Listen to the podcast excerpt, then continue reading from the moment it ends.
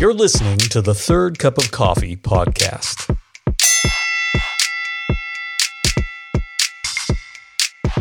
Hey, everybody, welcome to the Third Cup of Coffee. My name is Randy Bolander, and we had a great weekend with the bridge at a pop up location for Easter in beautiful Martin City. If you're not familiar with Martin City, if you had started listening to this podcast and you were driving from the west end of Martin City, by this point in the podcast, you're at the east end of Martin City. It's not very big, but it was a lot of fun and got to see a lot of you. That was a blast. We will be back at the Culture House on this coming Sunday. So that was a one time location there in Martin City, but headed back to the Culture House. Uh, would love to see as many of you there as we could because uh, it's fun to be together. Of course, Easter, we taught on the resurrection. Who says that Jesus rose from the dead? And what did it mean in that time? And what does it mean to you now? Here we go from Sunday at the bridge. A couple of just housekeeping things, really quickly. If you would like to give, you can do that on the church website, or there is a big orange bucket in the back that we use for offering that says Home Depot because we can go fancy places, but we still can't have nice things. We still have a Home Depot bucket for our offering. It's just who we are. Uh, it's not the weirdest thing about us. It really isn't. It just isn't. Also, if you live in the Grandview area and you heard yelling last night, I can explain. It was not me. It was Sally and Tyler because Sally and Tyler are engaged. Stand up, stand up, stand up, stand up. So, so they are engaged. If you're keeping score, they are our second engaged couple. If you're single, so there's hope here, okay? We're 2 and 0. However, we haven't gotten anybody to the altar yet. So it's a race now between the two couples, and I may incentivize that somehow to see, I don't know what I might do. Some kind of prize for the first couple or mocking the second. I don't know what we'll do. We'll think of something. We'll think of a way to make it fun, okay? We'll make it fun. Thank you to everybody who helped out with our Seder meal on Friday. How many of you were there? What a great time that was. So much fun. Great to celebrate with your families. You know what caused me to realize that it was just a glorious event? We got home at 10 after 10 that night. Like, I knew it was like revival for me to get home that early. It felt so good. Uh, thank you all for helping so much. You're, you're awesome. Uh, for those of you who have walked out our 40 day fast with us, thank you for doing with that. Of course, you get to the end of the fast and you all look at each other and say, So, what did the Lord do? Right? And uh, we're still learning. There are things that, that the Lord unfolds over time. This I know the Lord understands sacrifice and he honors sacrifice. So if you were fasting specifically for something and you did not see that come to fruition, don't let go. Okay, the Lord honors your sacrifice and he saw that. So let's just take a minute. I want to pray specifically for those who were believing for something and you just haven't seen it yet. Doesn't mean it's over. God's timing is God's timing, but He honors sacrifice. So, Father, we thank you for this season of fasting. We thank you that we can set aside days and deny ourselves so that we could feast on you. And for those that were hanging on to specific things that have not seen them come to fruition, Lord, I pray for patience and I pray that your hand would move for those that are fasting and praying for healing or the salvation of friends, or even as we fast and pray for space for us to meet on a Sunday morning, Lord, in your timing, we say yes to you. In Jesus' name, amen. Easter Sunday, obviously, we're going to talk about the resurrection today. One of the most recognized events, obviously, of Jesus' life, certainly the one that impacts our lives the most. You say, how do you look at the life of Jesus and determine what impacts your life the most? What was the most important event of his life? Everything he did mattered that we know of. Now, there were 30 years where we really don't know much about him, and it'd be fascinating to know what went on during those years. But everything that we have written down about him, it all matters. The healings matter, his compassion matters, his prayer life matters. But his resurrection changed everything. It took something that was eternally true and it's like it suddenly make it real in time and space for all of us. It's like the light flipped on and we all were suddenly able to see something that had been true about him from the beginning. He is the resurrection and the life. Now, his close followers, when this happened, didn't quite know what to think. Thomas actually said, You know, Unless I can touch his wounds, I don't know if I can even believe this. Yes, I saw other things he did. I saw him heal people. I even saw him raise other people from the dead. But how do you raise yourself from the dead? Like, what are the mechanics of that? You lay hands on yourself? How does that work? Jesus spoke of his own resurrection and the telescoping influence that would have over all of us and he spoke of it at the most unusual time at the death of a friend. He's standing talking to Lazarus' sister. Lazarus is still dead. What an unusual time to make an announcement about yourself being the resurrection. I know your brother's dead, but did you know that I'm the resurrection and the life? He said it then, but his, because his coming resurrection didn't matter just to him, it mattered to her and to Lazarus and to everyone who would die after that. With the man still dead, Jesus told the dead man's sister in John 11, 25 and 26, I am the resurrection and the life. Whoever believes in me, though he shall die, yet shall he live. And everyone who lives and believes in me shall never die. And then he asks her this crazy question Do you believe this? It's like, Do you believe what I just told you? I'm the resurrection and the, and the life. Do you believe this? I think it's so intriguing that he prodded her a little bit. Why did it matter to him if she believed it? Was he looking for affirmation? Was it like Jesus kind of feeling bad about himself that day and needed somebody to pat him on the back? No, no, no, no. He knew if she believed this about him, it changed everything for her. Why does it matter that we believe it? This morning, I want to ask you the question that he asked this woman Do you believe it? And the secondary question is if you believe it, why do you believe it? We did this thing last week. We're going to maybe continue this for a while. Is I give you a cheat code to the sermon. Okay, for those of you with short attention spans, or uh, maybe your mom asks you a lot of questions over Sunday dinner, if you get the cheat code down, you know what we preached about. Okay, this is the cheat code for today. We're going to explore the evidence of the resurrection. We're going to ask if it is true, what did it mean in the moment? And then we're going to ask if it's true, what does it mean in this moment?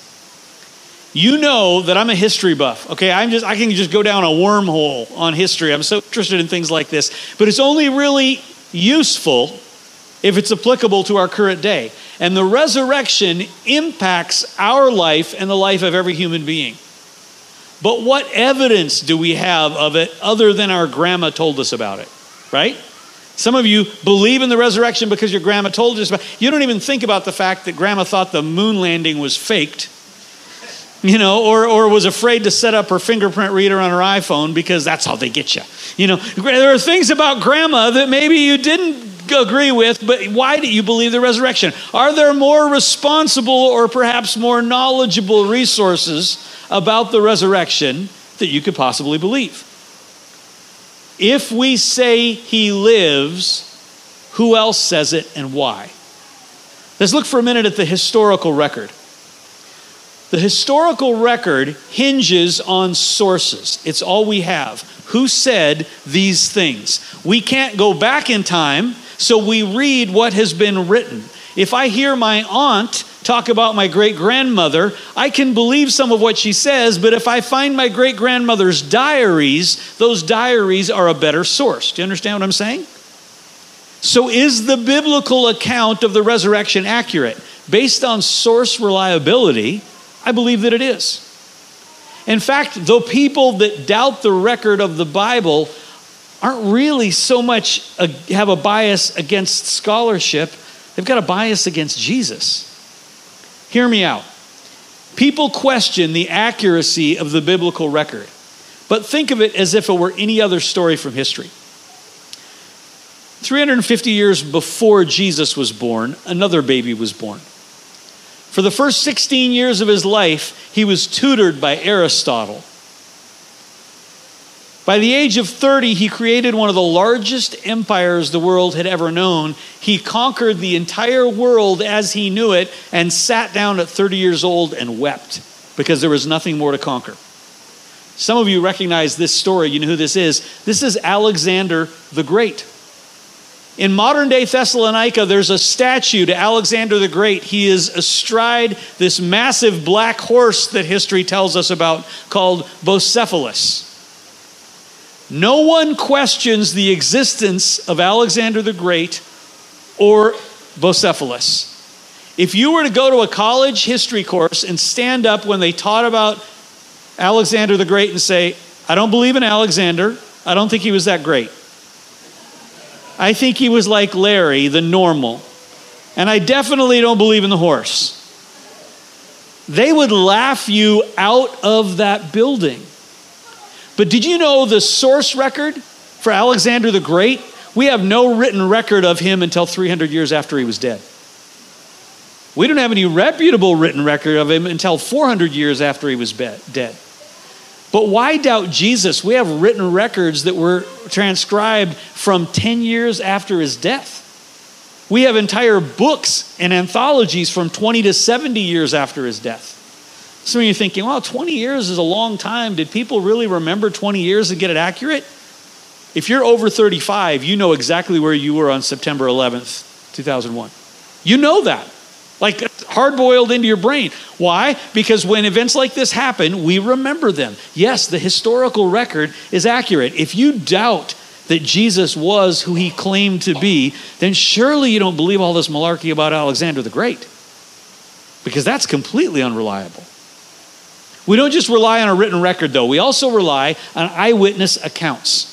If something as crazy as the resurrection happened, surely somebody saw it, and what did they say? There are multiple instances of people not just hearing about it, but seeing it and testifying to it.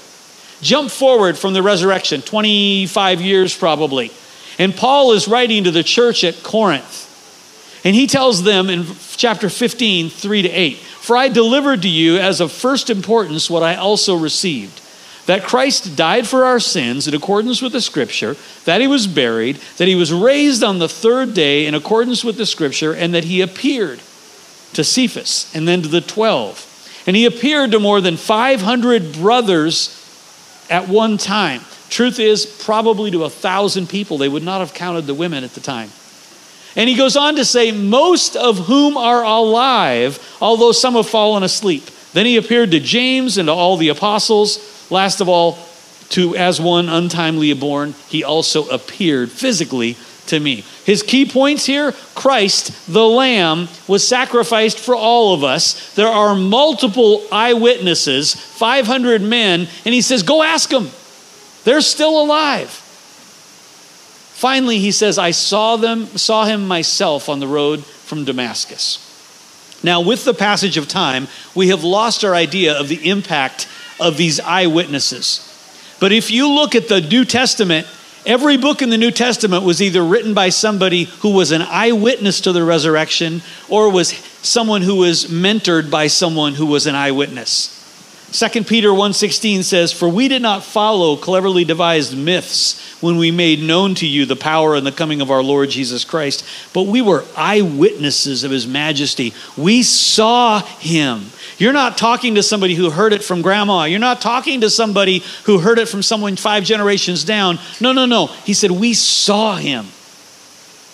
You might believe that 500 people all got together and decided to fake this but you've really got to be into conspiracies.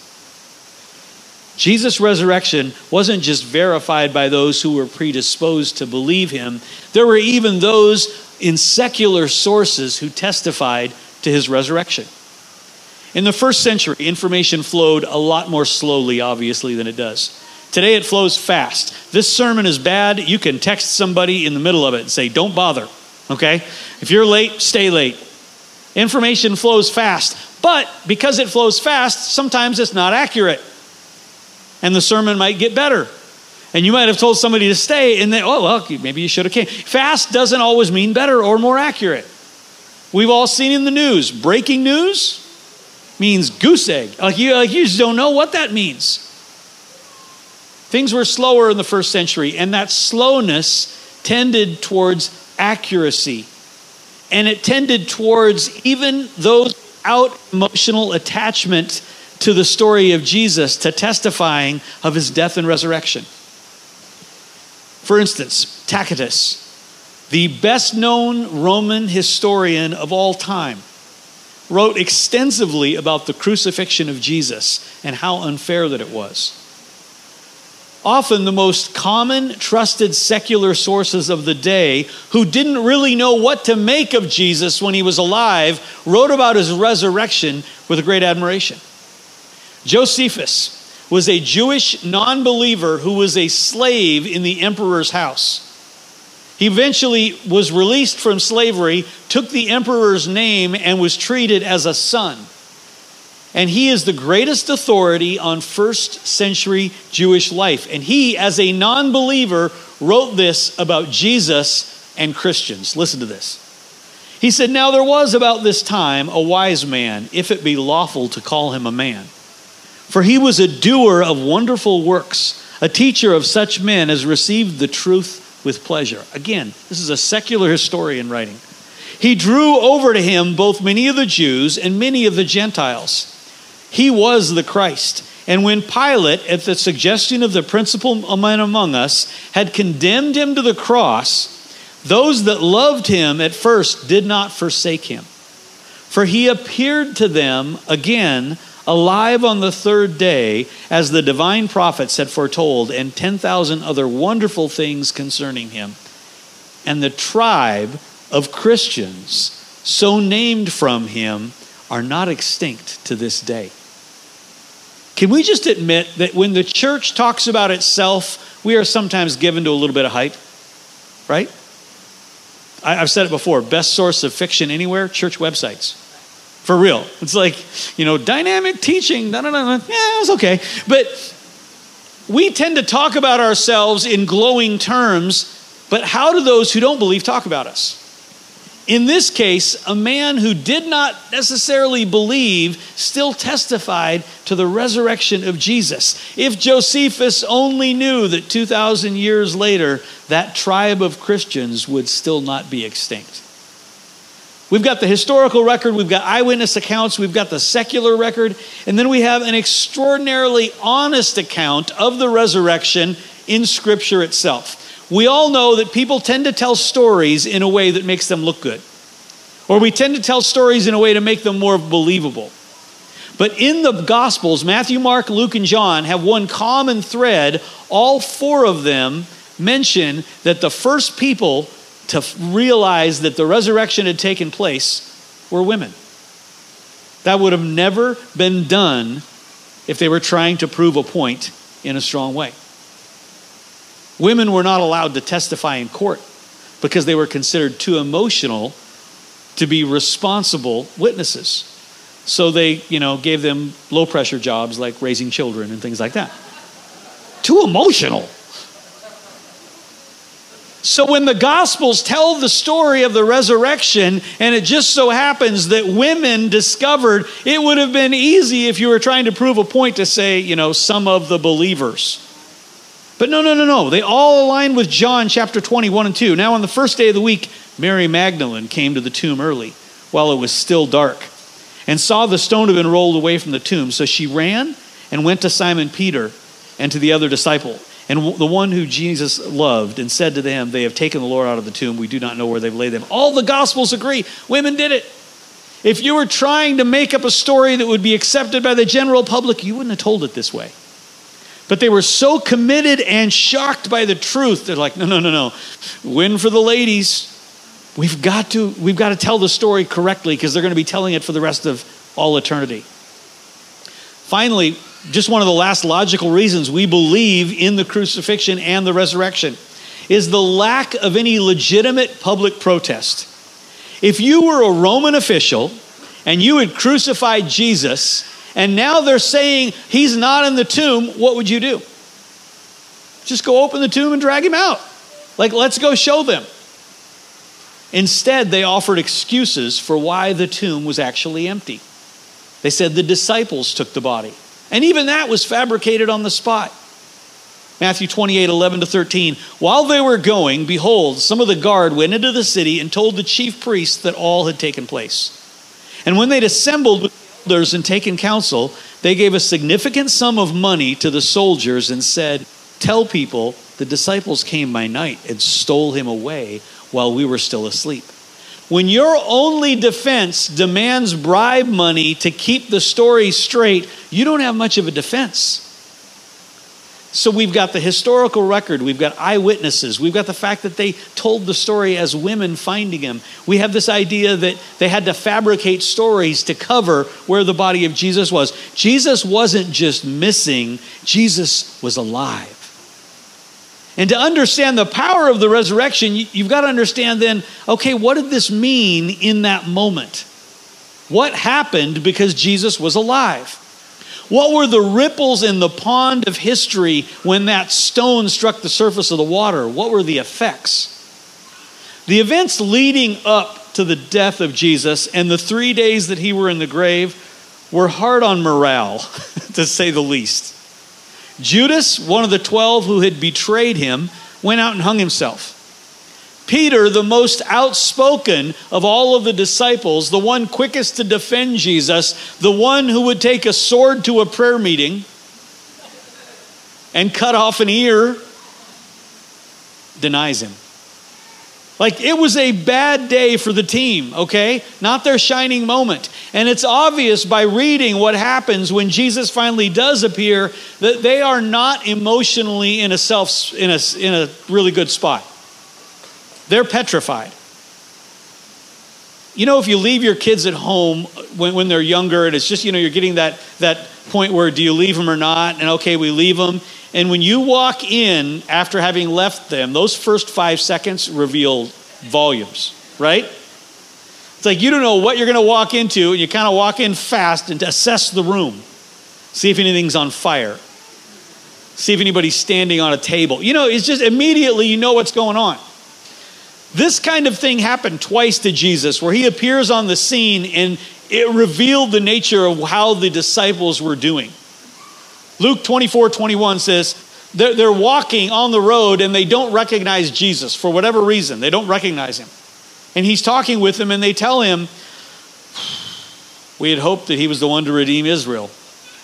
And yes, and beside all this, it's been three days since all this happened. The disciples themselves are telling Jesus, yeah, that didn't go the way we thought it was going to go.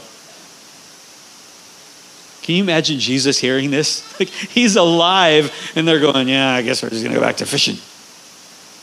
Then in John 20, 19, it says, On the evening of that day, on the first day of the week, the doors were being locked where the disciples were for fear of the Jews. So here we are three days after the crucifixion, and the disciples are not doing well. They are officially freaking out. We've given three years to this man. Now he's been dead three days. What do we do? What happens to this fearful, betrayed, scared group of young men when they learn the truth of the resurrection? Suddenly these group this group of people becomes fundamentally different. Like they become so bold with the idea of jesus is alive and you're like how did you become so bold? Just a minute ago you were hiding. Yeah but he's alive now. And because he's alive i'm not afraid of anything anymore. I'm not even afraid of death. And if you look at the history of those disciples almost every one of them were martyred they gave their life. The same disciples that hid behind locked doors were ready to give their life for Jesus. Only a resurrection makes a human being that bold. Peter and Paul served the Lord until they were martyred by the emperor. Paul was beheaded. Peter was crucified. He's like, "They have any last requests? Yeah, can you crucify me upside down? My Savior was crucified normal. I'm not. I'm not worthy of that." Andrew preached his way through Turkey and was crucified. Thomas, the doubter, the one that publicly went on record and said, I don't believe, became such a fervent believer that he preached in India and eventually his body was punctured by the spears of four soldiers who couldn't get him to stop preaching any other way. Philip was the one who converted the wife of a Roman proconsul, who in turn murdered him for it. Matthew died a violent death. Bartholomew traveled the world and was martyred. James was clubbed to death for his faith. Simon was martyred in Persia when he refused to sacrifice to the sun god. Matthias replaced Judas and was later burned to death. The only disciple that wasn't physically martyred was John, who was allowed to die of old age, although history says at one point was put in a cauldron of boiling oil and unaffected. All of them were persecuted.